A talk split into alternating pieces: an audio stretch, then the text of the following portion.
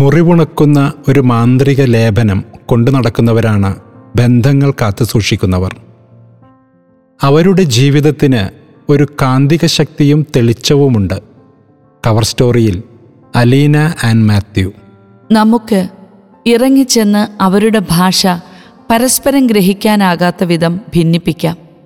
അങ്ങനെ കർത്താവ് അവരെ ഭൂമുഖത്താകെ ചിതറിച്ചു. ബാബേൽ ഗോപുരം പണിത് ദൈവത്തെ വെല്ലുവിളിച്ച മനുഷ്യരെ ഭൂമുഖത്താകെ ചിതറിക്കുമ്പോൾ ദൈവത്തിന്റെ മനസ്സിൽ മറ്റൊന്നായിരുന്നു. അങ്ങനെ അങ്ങ് ചിതറിച്ചു കളയാൻ പറ്റില്ലല്ലോ. ക്ഷമ കൊണ്ട് സ്നേഹപാലങ്ങൾ പണിയാൻ കൽപ്പുള്ള കുറച്ച് മനുഷ്യരെ ഭൂമിയിലേക്ക് അയക്കാം എന്ന് തന്നെ ആവണം കരുണാമയനായ കർത്താവ് മനസ്സിൽ കണക്കുകൂട്ടിയത്. കാലാകാലങ്ങളിൽ സ്നേഹപാലം പണിയാൻ ദൈവം തന്റെ തിരഞ്ഞെടുക്കപ്പെട്ടവരെ ഭൂമിയിലേക്ക് അയച്ചുകൊണ്ടേയിരുന്നു. ഇന്നിതാ എന്നെയും നിങ്ങളെയും.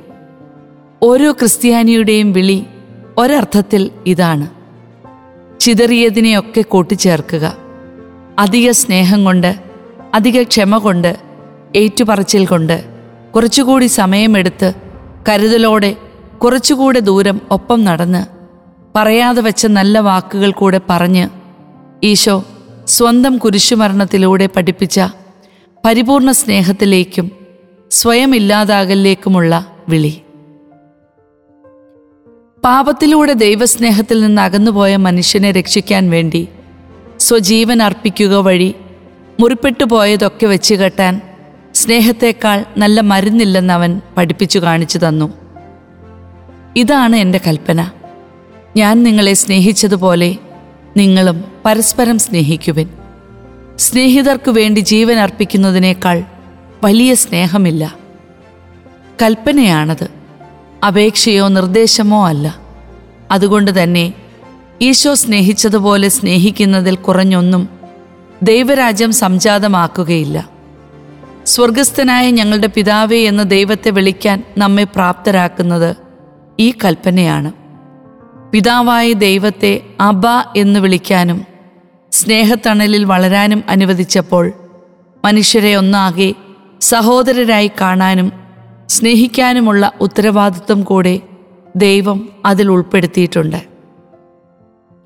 അവരന്റെ മനസ്സിനെയോ ശരീരത്തെയോ മുറിപ്പെടുത്തുമ്പോൾ നഷ്ടപ്പെടുന്നത് ഈ ആഭാസ്നേഹത്തിന്റെ തണലാണ്. നിനക്കെന്റെ കൃപ മതി എന്ന് കർത്താവ് പറയുമ്പോൾ അടുത്തുള്ളവർക്കെല്ലാം കൊടുക്കാനും സുഖപ്പെടുത്താനും ഒന്നിപ്പിക്കാനും നിറയ്ക്കാനും നനച്ചു വളർത്താനും ഒക്കെയുള്ള കൃപ ഞാൻ നിന്നിൽ നിക്ഷേപിച്ചിട്ടുണ്ടെന്നു കൂടി വേണം നാം മനസ്സിലാക്കാൻ. എനിക്ക് കിട്ടിയ ഒരു പിടി അരി മുഴുവൻ ചോറ് വെച്ചുണ്ണാതെ കുറച്ച് മറ്റുള്ളവരുമായി പങ്കുവയ്ക്കാം. എന്നാൽ അതിനും അപ്പുറം നിലമൊരുക്കി അത് നട്ടുനനച്ച് പരിപാലിച്ച് നൂറുമേനിയാക്കി വിളമ്പുന്നിടത്താണ് ഞാനൊരു നല്ല ക്രിസ്ത്യാനിയാകുന്നത്. നിങ്ങളെയും കർത്താവ് ക്ഷണിക്കുന്നത് ഈ അധിക ദൂരം സന്തോഷത്തോടെ നടക്കാനാണ്. സോറി എന്നൊരു വാക്കിനുമപ്പുറം കൂടെയിരുന്നും കൂട്ടുപിടിച്ചും ഞാനുണ്ടാക്കിയ മുറിവിന്റെ പാടുവരെ മാഞ്ഞു പോകുന്നിടത്തോളം കൂടെ പോകാനാകണം. കുറച്ചുകൂടി ആഴത്തിൽ മനസ്സിലാക്കുമ്പോൾ ഞാൻ പ്ലാസ്റ്റിക് വലിച്ചെറിഞ്ഞും വൃത്തികേടാക്കിയും ശ്രദ്ധയില്ലാതെയും മുറിപ്പെടുത്തിയതിനൊക്കെ എത്ര മരം നട്ടാലും തോടുകൾ വൃത്തിയാക്കിയാലുമാണ് മരുന്നാവുക എന്ന ചിന്തകളും മനസ്സിനെ അസ്വസ്ഥമാക്കാൻ തുടങ്ങും. കുരിശിലെ സ്നേഹബലിയുടെ ആദ്യ സൂചന എന്നോണം തന്റെ മാമോദീസായിൽ കർത്താവ് പറയുന്നത് അങ്ങനെ സർവനീതിയും പൂർത്തിയാക്കുക എന്നാണ്. എങ്ങനെ? നീതി എന്നത് ഏറ്റവും ശരിയായത് ആണ്.